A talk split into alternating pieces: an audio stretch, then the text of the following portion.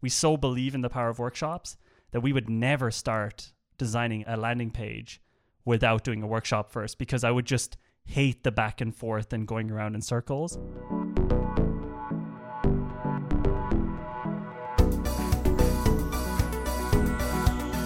Welcome to Design Life, a podcast about design and side projects for motivated creators. I'm one of your hosts, Femke. And I am your other host, Charlie. And on today's show, we're doing something we don't normally do, and we have a special guest. We don't normally have guests on this show, but every now and then, like someone comes across our radar who we want to invite on to have a conversation. And today we have with us Jonathan Courtney, who is the CEO of a product design agency called AJ and Smart. He has worked with companies like Lego and Twitter and like the freaking UN. and we wanted to have him on to talk about how to make design decisions. We touched on this in the last episode talking about how Femke and I make decisions within our jobs. And uh, Jonathan does something pretty special with workshops. He's actually written a literal book on the topic. Uh, and so we thought he might have some advice for us today on how workshops could come in handy for helping us to make design decisions and get out of like the busy work and the, like the admin side of our jobs so that we can actually spend our time being creative, which is obviously what we're here to do. So, welcome to the Design Life podcast. Yay! Jonathan. Thank you for having me on here. Thank you. Appreciate it. I'm very excited. Yeah, we're excited to have you too. And uh, yeah, like I said, really hoping that you can help us out because um, this is something that Femke and I do struggle with at times is making design decisions. I guess I'd love to start off with how workshops came to be your answer to this this problem at work of facing decision paralysis, um, having too much busy work how did how did workshops come out? Well, I think that, first of all, that intro kind of did all the heavy, heavy lifting for me because you made all the connections the that that I would you know spend like an hour trying to make, and you just did it all up front. Is I, you know, I started my career as a UX designer, um, which it's really weird to think about it. It's 10 years ago now. Actually, my, let's say my official title was UI designer Ooh, back fancy. then. Uh, still I was still using Photoshop, and uh, I don't know if you remember like Balsamiq wireframes, that software. Oh software. yeah, retro now. really retro and like Axure and stuff like that. But but basically, I was um, um, actually I think my original original original job title was web designer, and then it was like web app designer, and then it was UI designer, and then it was UX designer. So it slowly built up over the over the first few years of my career. And one of the things that I started to notice is that I stopped enjoying my job pretty much two weeks into every project. oh no. I started an agency with a, a friend of mine um, from Australia. Uh, we both moved. We were both living in Berlin, and we started an agency because this company we're working at. So we were at a startup in Berlin, both as designers, and we were like, these people don't know what they're doing. They don't take design seriously. They don't care about usability. They're they're stupid. Whatever. We're going to start our own company, and it's going to be like a you know utopia of design. Everything Ooh, perfect. Love it. everything will be perfect. AJ and Smart will be the shining light and whatever. Anyway, like three years after starting up AJ and Smart, we were both thinking of shutting it down because we were like, oh, wait a second. Actually, it just is annoying. Like, it's just like doing design projects is so subjective, so political. I mean, we're we are um, heavily focused on uh, corporates. I would include like bigger Silicon Valley companies in the corporate thing. I would include Twitter as a corporate and Uber as a corporate. So for me, the the problem was, you know, first of all, we'd always be unbelievably excited when a client would call and it's like, oh my God, we've never been able to work with eBay before. We're going to work with eBay. This is so cool. Oh God, that's so cool. We're going to work on a new product for them. And it was always these because we're, our, our company was focused on the beginning of projects. So we were always working on their new cool stuff. And day one was like super exciting. Uh, you know, we're doing the kickoff. Day two is like, okay, so we're starting to see some politics build up already. Uh, you know, week two, we're showing the first kind of sketches, first ideas. Turns out nobody was aligned on anything, and everyone's already come up with new ideas in the meantime. And we are like, all right, we got to realign again. Still cool, still cool, all good. A week later, uh, the new product manager comes in and has talked to their cousin, and their cousin likes the color green and, and uses Tinder. so now that's now that's the interface that we're going to make. Um, and then four weeks after that, myself and my co-founder are like, should should we try to get out of this project because it's going nowhere and it actually just kept happening over and over and over again for the for like actually like six years um, and we were like we were living the dream kind of ux wise because we were working with all these cool companies um, but like both of us kind of also dreaded every project like there was always like i would like clench up every time one of these clients would actually sign the contract and we're like all right, here we go. You know, here we go. We're going into one of these projects that's going to turn out badly. And and I think the problem was always the same. It wasn't that you know, we were working with stupid people. It wasn't that we were working at stupid companies. The problem was that collaboration, there was like no rules around collaboration at all. Um, it was like, you know, company A would do this form of design thinking um, for the research phase, and uh, but just this one team within this company does personas, but team X in the same company uh, has never heard about a persona and does business model canvas, and uh, team D they just go right into the right into the screen design and stuff like that. So there was there was like this. Uh, most companies kind of had this ability to collect information pre starting a project and like you know they would maybe hire mckinsey to do this or something it doesn't matter and most companies had the ability to often badly, but sometimes in an okay way, they had a way to execute it, which was agile, right? Eventually, um, that started coming in. They had agile development teams. Sorry about the ramble. I know this is a really long answer to the question, but I am getting there, and then I'll stop talking for like three hours. Uh, so we there was this piece in the middle that was missing, and that was well, how do you go from here's the the product manager or the the, the company saying we want to make this new fashion app to having a version of it in your hand that is like a nice high fidelity prototype that part's kind of easy, but how do you get everyone on the same page that, yes, this is what we were all talking about? This is the product or this is the feature that we were talking about. Like, we would work on just a new feature for corporates and spend six weeks going around in circles and then maybe six months going around in circles on how to make a wish list or something, just because we, as the agency, as AJ and Smart, we didn't have the right tools. So, long story short, okay? We started trying everything, every design thinking uh, conference and workshop imaginable. Went to every business model canvas, value proposition canvas, lean canvas, all the canvases. we went to all these agile workshops. We spent a lot of money just learning, like how do we just get people aligned so we can fucking sit down in front of the like and, and, actually just make the design do the design work which is actually what i like to do. I like to sketch it out. I like to put it into back then photoshop or sketch and now figma or whatever it doesn't matter. And that's the satisfying part for me but we could never get there. And we were getting paid right? We were getting paid to like sit in meet and, and we're consultants. We're not cheap for them. We're just getting paid to sit in meetings yeah. for weeks doing nothing and actually, by the way, this is an aside, and I'm so sorry. I'm just getting very excited. There was a company I was working at, and I don't know if you guys have ever done this, and it's it's bad. But me and another guy worked there. Um, we were getting like paid as consultants, right, as part of AJ and Smart. And I, I shouldn't admit this, but this was like eight years ago, so it's fine. I was so underutilized. Like th- th- they used so little of my time. And by the way, this is everyone in companies that I would try to figure out what's the furthest away coffee machine in this complex? It was like one of these big campuses. Oh my gosh. Like, what's the furthest away one and what's the longest, most difficult route I can get to it? And so, therefore, how much am I getting paid to go and find a coffee? So, I was like happy to be the coffee guy for everyone. I was like, everybody, I want a coffee. Yeah, no worries. And I just two at a time, you know, two at a time. So, anyway, back to the so really underutilized, really sick of it, really bored. And so, myself and my co founder were like, trying all these different things and they were kind of working and finally we were like you know what? This actually sucks. This is like maybe like he he was he was actually a musician and i was kind of thinking of going to filmmaking so we were just like maybe just just quit and do something different. Um, we were like super down on it. Then we were flying to our client actually lufthansa which is kind of uh, we, we were flying to them to do a normal ux project and i had the sprint book with me which i hadn't read yet. It had just come out and I literally just read most of it on the flight to them. And I was like, holy shit, like, Michael, this is the shit. This is the missing piece of the jigsaw that we've been going around in circles for for the last few years. And so we landed in uh, Frankfurt uh, at the Lufthansa office, and basically, instead of doing the we are going to do this like innovation workshop for them or something. I can't even remember. We actually just presented uh, the idea of doing a design sprint to them. They're very interested in it. By the way, thank you Lufthansa for just like fully swapping the project around to a design sprint.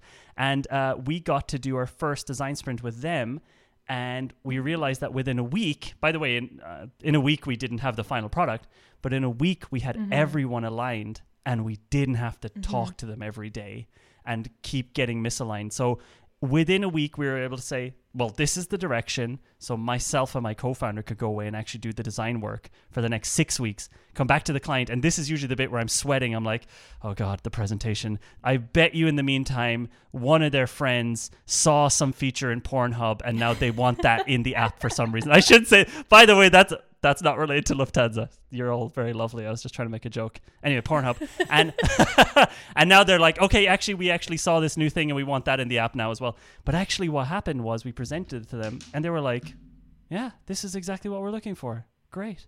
Because you're all aligned at the start. And not only that, they were part of the design process, which I was very suspicious about. Yeah. I was very suspicious as like a, I was like arrogant. I mean, I, I still come across as arrogant now, but I was a very arg- arrogant UX designer where I was like, you know, I'm fighting for the user. Everyone else is stupid. No one else knows what's going on. I am the UX designer. You're all dumb. Um, and actually, that's why I was a bit against having um, people from my client teams sketching, right? in the end, it was the best thing I ever did. And so over the next few months, we decided that actually what AJ and Smart is and what we do means that we only run projects now if you allow us to do a sprint up front. And we've been doing it like that since 2016. So it's obviously working out well. Jesus. That's the end of the story. So basically, the answer, like to sum that up, is you you you suffered through a lot of issues, right? And there was a lot of a lot of problems in projects, and like I don't know stuff you had to slog through in order to be in a place where you were looking for this solution. exactly it was it was very painful trial and error for for years and years and years um it was, it was just like enough hate built up that um that it just started to like it was like let's either shut this down or try something different And how do you get everybody on board to do this? Like quite a lot of our listeners, they they sometimes struggle with a bit of skepticism from their teams when they want to introduce a new process or try something different. I mean, the benefits are obviously really clear, getting everybody on the same page, making decisions, getting alignment. But how uh, do you have any tips for how you might introduce that if it's a totally new concept for somebody at their company? Yeah, so we got lucky that that was sort of the, or unlucky that we were sort of pioneering, at least for our clients, this topic of design sprint. So no client wanted to do it really. Like they were just like, eh, whatever. Yeah. Can you just make the thing for us? Yeah, exactly. Or or they were like, oh, we already did design thinking on it, and and we're and then we're like, okay, we have to somehow work our way around this. You only think about something once, right? Yeah. That's how that works. Yeah. and so what we did actually was we created this exercise called Lightning Decision Jam, which was a was taking all of the kind of like the quick wins, the good the good feelings you get from a design sprint, and crushing it down to a one hour uh, meeting kind of structure. And we would basically offer clients, and that's actually how we uh, did it with uh, Lufthansa. So when we landed, we ran this like crushed down version of a design sprint, and we ran it on a kind of small topic like how might we improve the um, design of the kitchen so it's more collaborative or something like that.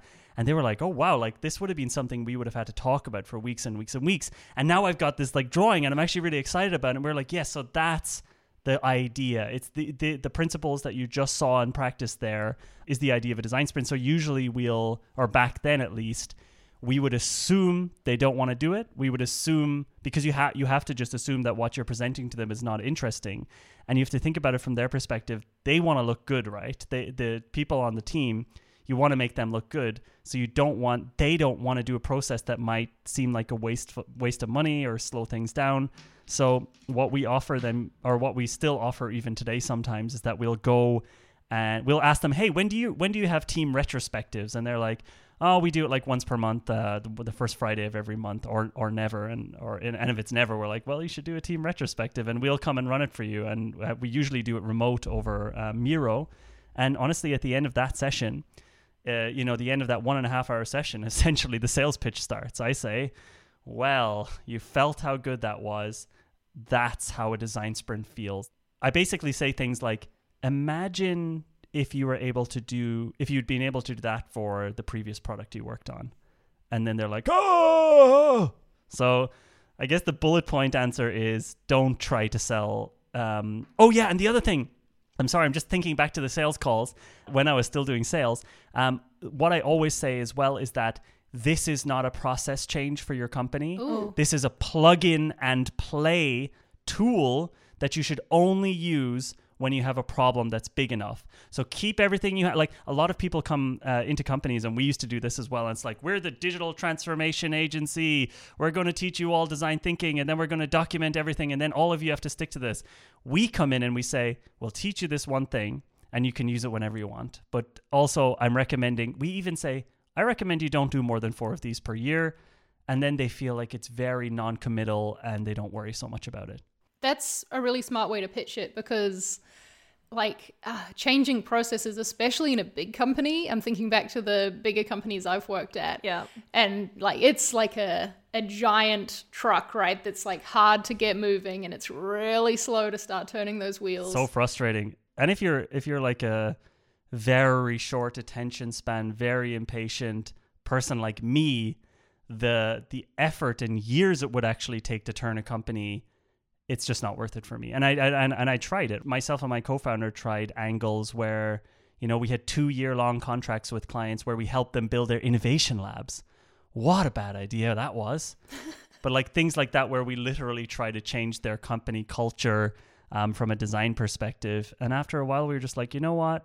Let's just respect that these companies are slow moving and that they have their like it's not a bad thing that they're slow moving. It's also because they own this part of the market. They've got amazing assets. They can do amazing things. Um, but we shouldn't we shouldn't be arrogant enough to think we can actually turn things around here. If mckinsey can't do it we can't do it all right? So it sounds like you know you you bring in these workshops sort of at the beginning stages of a project or, or a design process. What about after the workshop? What happens next? Like how do you bring everything you learned everything you aligned on into the next phase of the project? What does that kind of look like? In the beginning it was a disaster because we we would just do it and run and never like you know we're out of there and we would just hand it over to the internal team and the internal team would have the burden of having to like siphon through it all and figure out what to do. Today at AJ and Smart, we only offer four week projects, and the four week project is basically perfect for well basically week one is like pre-research just to understand who all the stakeholders are understand like the potential customers all this kind of stuff week two is the first design sprint week three is an iteration sprint because the first design sprint's always just like crazy and like loads of ideas but never actually super mm-hmm. super useful. So the third week is this kind of iteration sprint and the fourth and final week we spend an entire week customizing a delivery so that they exactly know how to take it to the next steps. We basically create a very simple document that says this is the mvp this is maybe version 2 but first do this. Here's all the raw files. Here's this here's this here's this here's this. Here's what we would recommend uh, as your backlog but you can prioritize the backlog yourself. But this is our recommended prioritization of the backlog. And we actually do that with the team.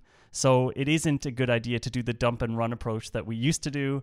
Most clients were fine with it but some gave us really good criticism that it was like yeah you guys come in everyone's super excited and then you disappear and then everyone's like confused um, so yeah, we we now create like a very clear handover um, document, which is essentially it's kind of almost like what would be created at the end of a, a longer design project to hand over to the developers.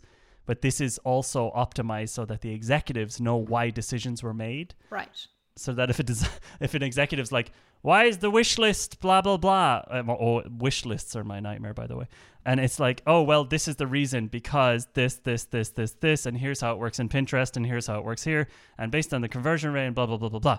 It's all in the document. So the designers aren't left hanging with a lot of the stuff that we might have created. And the other thing i would just say is the design sprint is one recipe right? It's like 30 exercises strung together into a recipe, into a, a, workshop. And I think that's the way you should look at it. I think it's a very good recipe for validating and starting projects, but you need different and often custom workshops for uh, different types of companies. So I think that's the.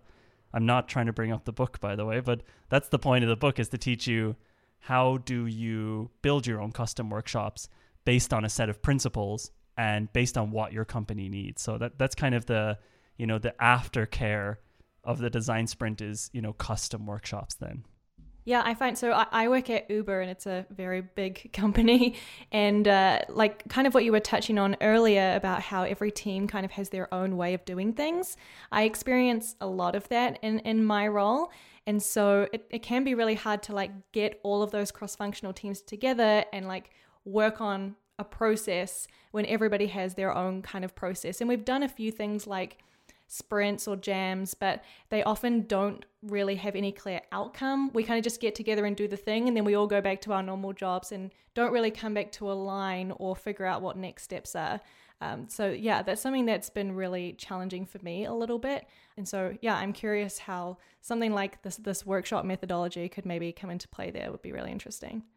I think um, you know the what you're describing is how it is at every company, and I also tell my like we work for uh, corporates that are also not exciting you know like and and they they always think they're the only ones they're like oh we're from an old industry um you know it's really messy here like you know it's like really ca-. i'm like look believe me the silicon valley Yep. companies are just as all over the place um there, there's sort of the only difference is that they're moving maybe a little bit faster um and they're new but at a certain point this like cruft builds up right and the it's just it isn't and, and that's the thing i also want to make clear is like it's it's almost in my opinion impossible to solve that on a company structure level Mm-hmm. from inside all of these companies who even have excellent from the outside uh, standardized systems that it still doesn't work. Uh, everyone just does their own thing. So that's the for me why i think it's it's more on a on the individual to try to you know incentivize these teams to maybe want to run workshops. Um, but i you know if if i was in a company full time right now I wouldn't I wouldn't bother trying to systemize things or try to force everyone to do the same thing. I would almost just I would be the workshopper. I would say I would be the person offering, "Hey, I by the way, you guys, you're starting a project next week on this new feature. I'd love to volunteer that I facilitate this uh, kickoff." Um, and the reason I would do that is because, and, and I've I've seen this at Lego actually. Um, once you're seen as the person who can come in and help others do their work better and with less annoyance, you are wanted all the time for every project. And it's just like also a great, uh, it's also a great career move because you become like the catalyst for getting work done better. And I think companies are missing. Right now, there's agile coaches. Right now, there are uh, design thinking coaches in, in some country uh, countries, companies.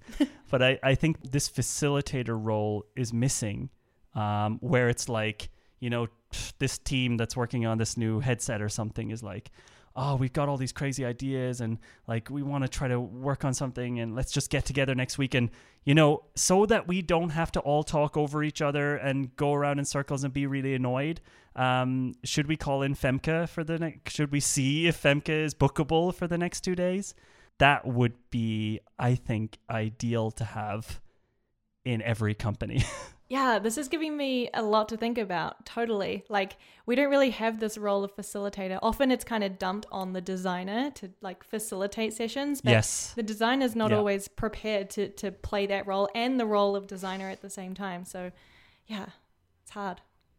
It's a separate role. And and by the way i can tell you from so we're a tiny company we're 24 people and you know we're getting called in to fill this role but we can't because we're too Mm. small right? We, we just Mm. can't be that company for people. And i'm also not ambitious enough to have seven offices. I really don't really want to do that. So that's why we moved in direct the direction of saying well let's try to popularize this as a potential role in companies so that other people can do it. And we can be the company who like does the r&d in the background figuring out which workshops work and all of that. But i do see and, and just from a financial point of view when we are called into companies there's a massive crazy demand for this role. But because there's no name for it you have to convince people that they need this role which is what you know my youtube channel does what your podcast Yeah. that's what content is for. Con- like why would i write a book like this? Yeah well i want companies to know that they want to call a workshopper right? I think that's like the, it comes down to there is demand but they're calling agile coaches right? That's what's happening. They're hiring agile coaches and when i ask them why they ha- hired an agile coach they're like yeah because our team just never gets anything done. I'm like yeah but that's not what the agile coach's job is.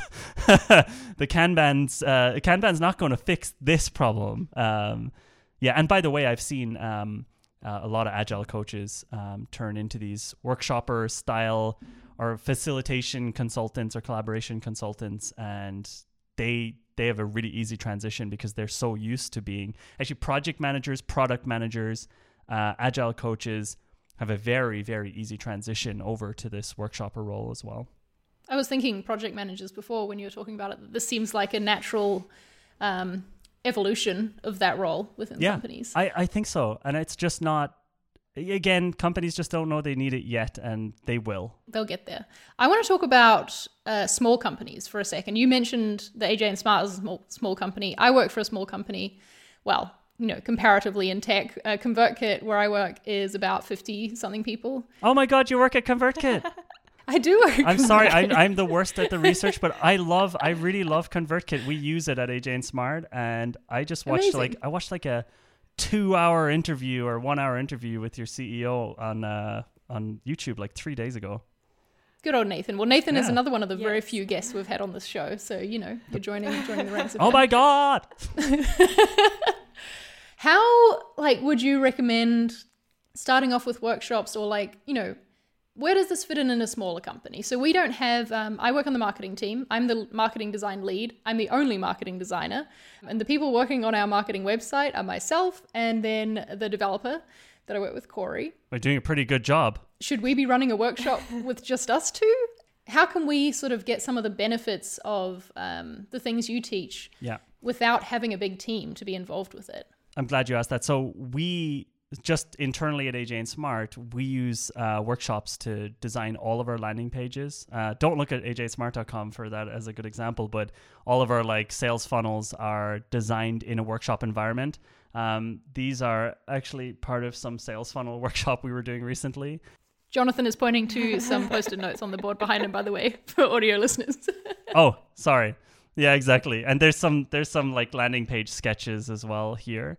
Um, so we actually do run like mini sprints or LDJ sessions um, where you know what we'll do, for example, to design a landing page, what we will do, or if we're thinking about like um, a new marketing campaign, uh, you may be targeted with our ads all the time. Um, we don't just produce those on the fly. We actually do workshops and then come up with like 500 ads and then shoot them all. So what we're doing is like, for example, in the morning, we'll come up with like the goal that we all agree on. Then we'll actually spend like two hours doing lightning demos, which is just looking at benchmarks, looking at other websites, looking at other people's stuff, um, printing out what we find interesting. And and because we're we're doing it like as a designer, as an impatient designer, I would often skip that step, or I would do a bit of it.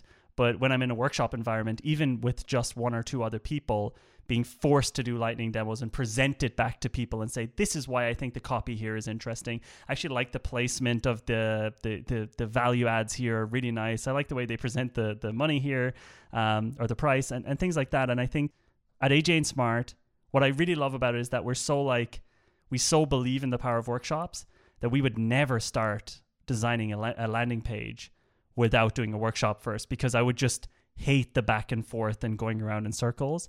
So what we try to have at the end of a day, it's usually just one day um, for the landing page design. What I want to have at the end of the day is a drawing like this. Uh, it's just a straight up sharpie drawing that we've all kind of agreed on, including the copy that we would want to use. And then I give that to Bruna, who designs all of our landing pages, and she basically creates it.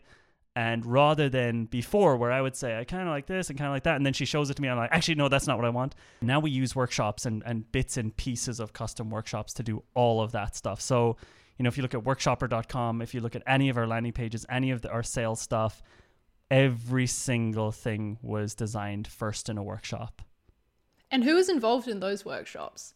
So we would have for a landing page, um, which is, I think, by the way, the most common workshops we have internally are landing pages or um, marketing funnels. So even like an email campaign or something like that. We had a, a um, the book launch as well was basically a funnel.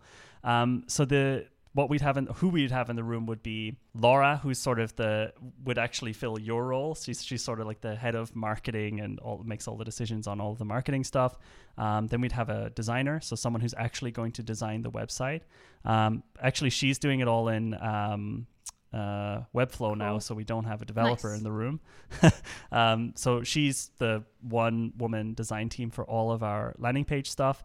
Um, and then we'll often as well have like uh, someone who's doing our Facebook ads in the room. So the person who's like in charge of w- if it's a cold, if it's going to be cold advertising funnel, we want to have the person who's in charge of whichever channel we're going to focus on because we actually at the end of the day we want to have an example ad we want to have an example landing page and we want to see the funnel and draw out the entire funnel so it's just whoever we think is relevant for that marketing uh, campaign and we do this for clients as well by the way like little marketing sprints and we just try to figure out like who are the people we can have in the room so we don't have to explain this again to someone else Mm. that's it. In the end, I just don't want to have to re re explain this drawing to someone. I want them to be part of drawing their own thing, and and like and it's like actually also we we usually have the uh, head of support in the room as well. He actually lives in uh, South Africa, so in the room is on the laptop, and uh, he's able to write really good copy for us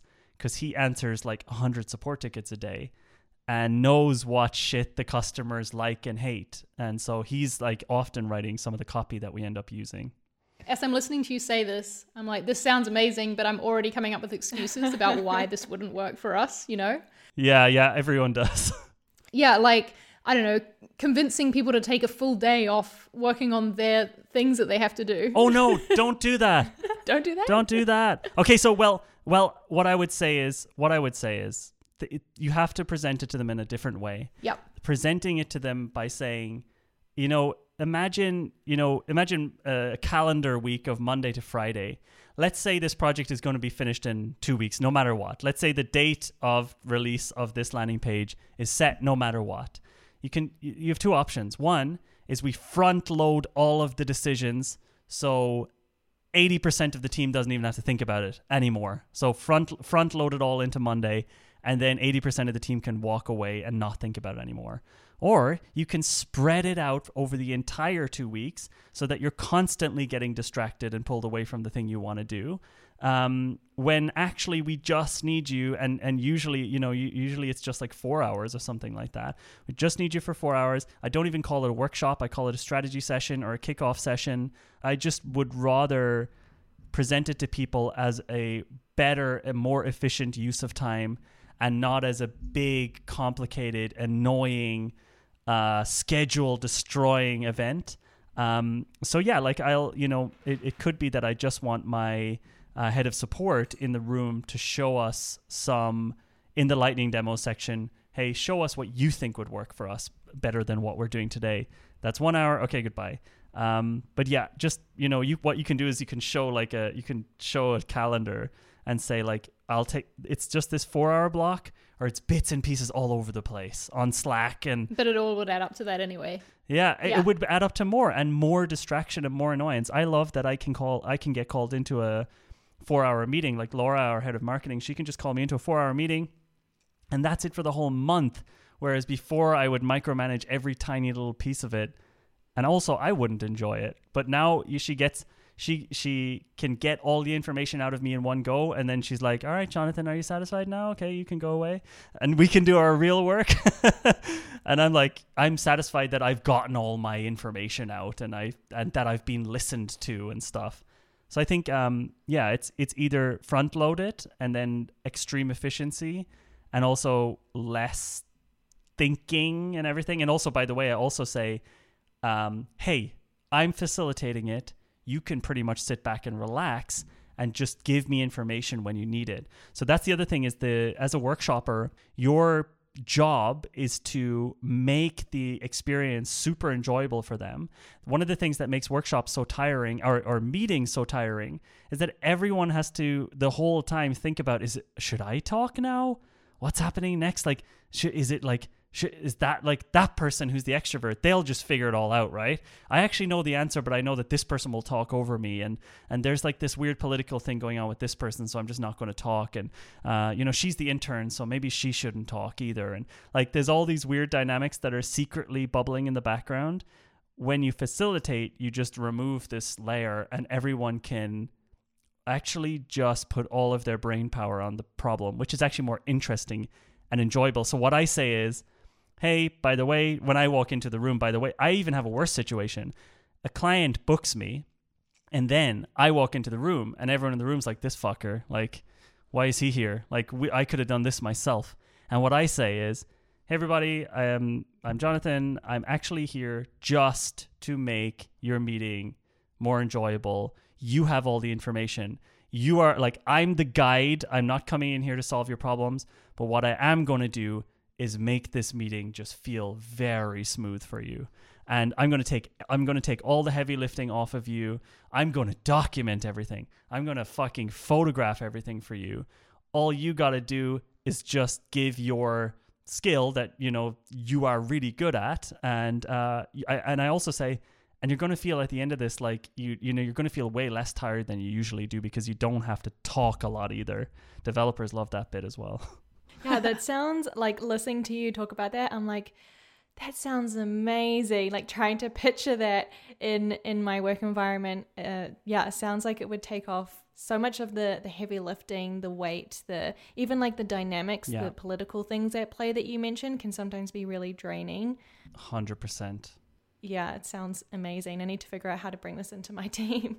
Yeah, and on my side, as a like you know design team of one on on the marketing side, for me, I love the sound of having other people more involved in the process. Yes. you know, I feel like so often it's just me and my computer like stressing over should it be here or should it be here on the screen. You know, getting more feedback and more input, having other people just as invested in the project sounds like a dream. and it's faster it's it's more efficient because um the like our designers never have to sit down at their screen and just make something from scratch the whole team. And it's it's like one of those things where people usually ask hey isn't that designed by committee? No it isn't because a work it, in the end it is anyway because you make the thing you want and then the team is like nah we're changing it anyway. And eventually it's compromise compromise compromise compromise compromise till it's nothing like you started it out no matter what you know you show it and it's like oh legal can't accept this because this and this Right. and this and this and this. I'm Yep. sure at uber you know about that. Every design change means you have to go through legal. And that's pretty much every company. And, and often what we do in, in these sprints is we recommend hey bring someone from legal into the fucking room so they can tell us especially when we're working on banking apps. I don't want to have to go around 10 times and change a button's text 50 times until legal can tell me okay, yes, the font size is okay, and yes, the GDPR rule is okay now. But yeah, I, th- I think the, the the point is, as a workshopper, your goal is to be the guide, eh, and that, that's the thing of you know being Gandalf rather than Frodo. You're there to unlock their superpower. You're not there to show off how good you are. This was my mistake in the beginning, as being I, I was a workshopper, and I thought.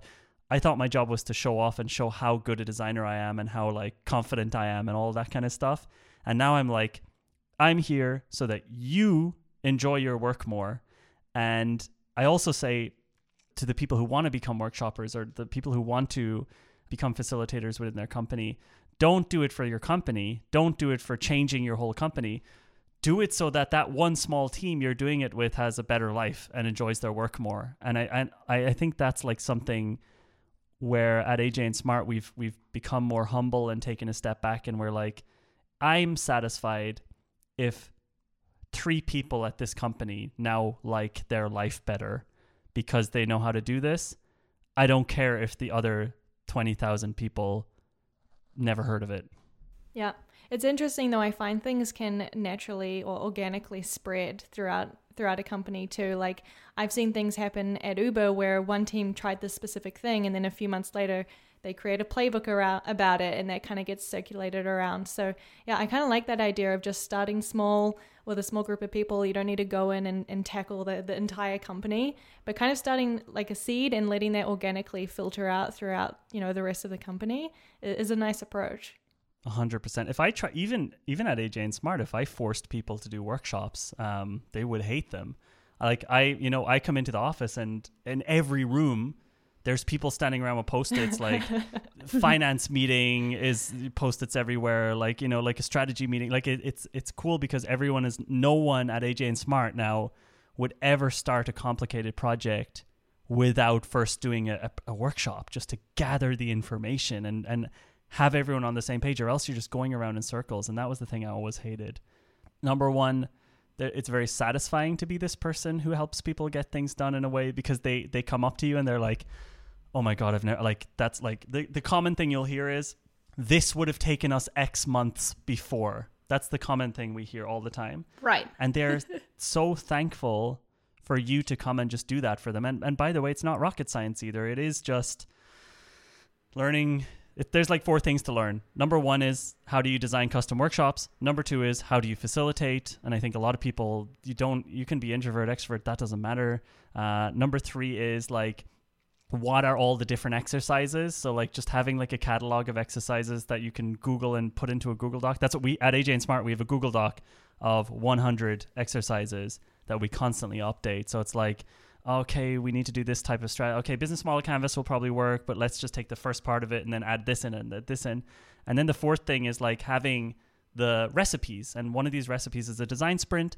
And if you have a recipe like the design sprint then you can break that up like imagine it as a i don't know it's like a a nice uh halloumi salad and Ooh, yum. yeah and you decide you know what? This week i'm gonna like put chicken instead of halloumi. You know you have the basic you know how to make it but you can remix it if you know how to run like the these bigger workshops like the design sprint it really helps you um, improvise as well because it can happen that you're in the middle of a workshop and you realize oh that's not going the way i hoped and then you just need to take like a u-turn and, and go in a different direction. So it's it's those four things. It's not and by the way i don't see it as a i think it's an additional skill. It's like a it's like a power up. So i'm still a product designer and product strategist at heart but actually the thing i get paid for is is to be this workshop facilitator these days like in terms of what people call me for it, they don't they yeah they they want me to do some product stuff for them. And yes they want us to actually do the design work and create the screens and all that kind of stuff. But that's not what they care about when the project is over. They care about can't believe our team got aligned on this fucking thing. This like should uh, how do we do the subscription service? How do we integrate that into this? Blah blah blah. Like uh, we were talking about this for 7 months and now now we just have it. And and I'm like yeah it's you you the team had that answer all along you just didn't have any operating system to like plug into so that these things come out so that these ideas come out I love it. That's so valuable. Like that outcome of just knowing that is probably the most valuable thing. I mean, this is the topic I've been excited about for years, um, and I think it's like it's just seeing the reaction on people's faces. That's the thing. So like even in pla like even when we go to places where you know when I come to Silicon Valley, which probably won't happen for a while now, I get I- Thanks, like coronavirus. exactly. But like the first time I went there, maybe the first four or five times I went there, I was super nervous because I was like, like these companies don't need this, right? They're already so cool. They're so advanced. They're like, like they invented all of this stuff, and then you go in. And of course, and they also feel like annoyed that you're there. Like the designers, especially, you know, who hates me the most is user researchers. They always hate when I go in. And at the end of day one, they're coming up to you and they're like, "Oh my god, can like like instead of what the start of the day was like threatened, you know, they're threatened and they don't like me being there. At the end of the day, they're asking their boss, "Can we be there more often?" Yeah. uh, so that they can just do their fucking work and that's the that's the exciting part of it and you know there's companies like google now who um, have have started to develop like teams of facilitators that can be booked but it's still not like something where it's like really understood throughout that entire company or most companies at this point. I think actually weirdly enough, two of the companies that have taken it on really, really well are both Nordic companies. One is Lego and one is called Tetra Pak. They they make the the Tetra the- Tetra Paks. yeah. Yeah. uh, there's a woman called Helen. Um, I don't know her full name. I should check, um, but you can find her on LinkedIn. Helen Tetra Pak. She's posting all the time. We did a training with her two years ago, and she took that and said, "All right, I'm the person who does this in the company now." Wow. And she's been training everyone. She's the workshopper at this company Awesome. and it's cr- it's so cool. Actually, what's really cool is so we trained her two years ago, and like last week I was on a webinar, and she was like the person giving the talk on how to do this in corporate. So it's just super cool to see once someone realizes, holy shit, there's a different way to do this stuff that I always found really annoying. Uh, because you do feel helpless. I felt so helpless working in companies. I was like, you know, w- we'd sit around in a circle and like five people, product manager, some marketing, whatever, and I'm just like, Ugh, I'm just waiting for this meeting to end so that I can go back, ignore everything I heard, and get back to making my design. That's the way I used to think. It was almost like we're fighting each other a little bit, like it was like almost like a battle, and everyone just always went back to doing what they wanted to do in the first place. Actually, I felt like the meetings were fake. Right. It was just a front. Yeah. Everyone was pretending to collaborate, but really everyone's going to stick to their own lane and just do their own thing. We are we are getting we're really synergizing here, but actually as soon as we leave the meeting, me and the other UX designer are like, "So, what the fuck was the point of that?" And the other UX designer is like, should we? I actually found this really long way to get to the coffee machine. it's going to take three years. So yeah, it's Let's go get a coffee. Yeah. exactly. Let's go get a coffee for the entire company. Man, I've learned so much in this. This Wow. has given me so much to think about uh, and how I might introduce this to my team and, and to Uber even. I love the idea of having this like workshopper, this facilitator to really help like drive these decisions, get alignment. It just sounds like a dream. So I'm I'm really excited to learn more about this. Thanks for so much that you shared. Yeah, thanks, Jonathan. Thanks for letting me share. I'm very excited. I feel like on on my side, I am thinking about ways that I can bring like like obviously I'm gonna I'm gonna read your book first off Yeah. Like learn how I could possibly do this Yes. and use it as a way to bring other people into projects because like I said that's one of my main issues at the moment is it's just me working on something everyone trusts me completely which is great Yeah. but also it's like gets really lonely designing by yourself and you can get all up in your head Totally. about making decisions. And so having more input and more people feeling involved, even though they're not designers, sounds sounds wonderful. and in the end you know i didn't I earlier i said there's like you know two reasons for doing it one is that it's a very satisfying thing to do number two it's also i think the highest paid uh creative job that exists honestly i i, I don't see another one out there that it has the same day rates and like people who leave aj and smart their day rates are crazy. Like we had one of the heads of sales at AJ and Smart. Um, he left like two years ago after learning the design sprint. Um, you know, he he was part of our workshops because he was there to upsell people, and he left and he just changed his job title on LinkedIn to design sprint facilitator, and he's getting like. He's first of all, he's making more money than me. Uh, I'm running the company. He's making way more money than me, being a freelancer, and he's only working like four days a week. Uh, sorry, four days a month, Okay. Oh wow. going and facilitating kind of odds and ends and random things. He's like, he's like, he he's he allowed me he allows me to talk about this because it's like an amazing kind of um and I'm not yeah and I'm not also saying his name so it doesn't actually matter um but he makes he makes like eighteen thousand dollars a month facilitating like four to five days in the entire month. That's not bad. it's shocking. It's shocking. And it and like by the way like if i wasn't running such a big company here that those are the day rates right? Those are the day rates. Like they're paying me 18,000 euro or the company I get like 3 euro out of that by the way. But like they're they're paying me like 18k to come and do a 3 hour workshop. So these the demand is insane people just don't know like people just contact us because we're like the de facto people who are putting out that content and like we're the ones are saying like hey i'm i'm i'm a design sprint facilitator or whatever.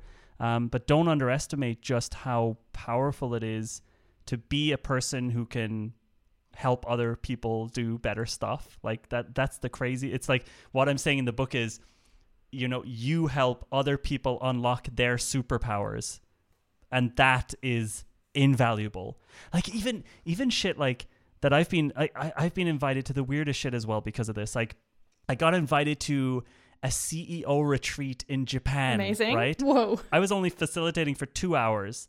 And th- this is like, and once a company, and I went into that company to do design work.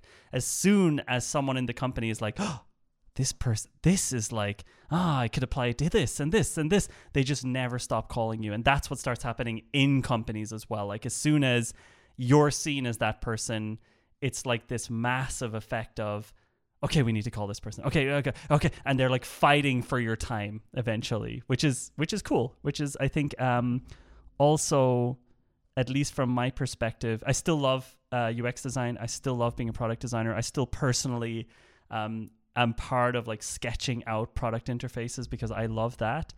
But where I think the most feedback and value I'm giving to the clients is really that helping them make decisions, helping them get aligned. This is this is where sort of this the at least I think when they're paying us 90% of the budget goes to those first 2 days and then the rest is like us like honestly I don't think we're the best design agency, right? I, I think that uh, by the way, our designers are really good. hey, designers, but like we're not we're not even trying to sell that we're like doing the highest quality UI and UX work. We we don't even talk about that because for us, the way we're presenting it to them is like, okay, right now the market is so saturated, you can probably find a million amazing designers everywhere, Right. but it's super hard to find the the workshoppers and the workshop facilitators. Yeah, yeah. Your um like benefit there is the efficiency, right? And the fact that the team that you go in and work with is going to learn things that they can apply to later projects as well. And what I also say to them is, look, you don't ever need to hire me again after this Right. because your team will know how to do it. Um, but they still do because they want this unbiased, like non-team member helping them out. Amazing. So where where can our listeners go to to learn and find out more about you and and the book? Anywhere on the internet, uh, I think YouTube, AJ and Smart. Just search AJ and Smart on YouTube. That's where um, we're putting out a new video every Tuesday, and I'm very excited. I, I have a new new setup here. There's going to be a better camera here soon, so I'm going to be doing even more videos. Um, so yeah, we've been pumping out new videos for the last three years every Tuesday. So that's the probably the place where the most updates are happening. The book is called The Workshopper Playbook. If you're listening to this after June 2020, I guess just Google it and, and go on Amazon or whatever. If you're listening to it before June 2020, you can go to workshopper.com forward slash book and you can get a copy of it. You just pay the shipping. So you pay, well, it depends where you live, but it's never more than like $9. Nice. So you can get a free copy of it. Plus, you get uh, you get a free copy of it, but you pay the shipping. But that's only until we sell out of that batch. So it depends. But still, go to work go to workshopper.com forward slash book, and even if we're sold out, we'll link to Amazon. But yeah, it's a it's a quick like one and a half hour read, and teaches you everything you need to know about becoming a workshopper in like like one short plane ride, which we'll never be taking again. And you'll have everything you need to to run your first workshop. We'll link to that in the show notes of this episode as well, as well as the YouTube channel. Thanks for being here, Jonathan. Th- thanks so much for having. I, this was a really enjoyable show for me, and I, I know I hogged a lot of it just because of the coffee excitement. But yeah, I really appreciate uh, you both having me on. It was really fun, and um, yeah, good luck with everything. Thank you. Amazing. So, listener, if you want to listen to more episodes of Design Life, you can go to designlife.fm. We are also on Twitter at designlifefm. We'd love it if you shared this episode. Make sure you tag us. And thank you so much for listening. See you next time. Bye.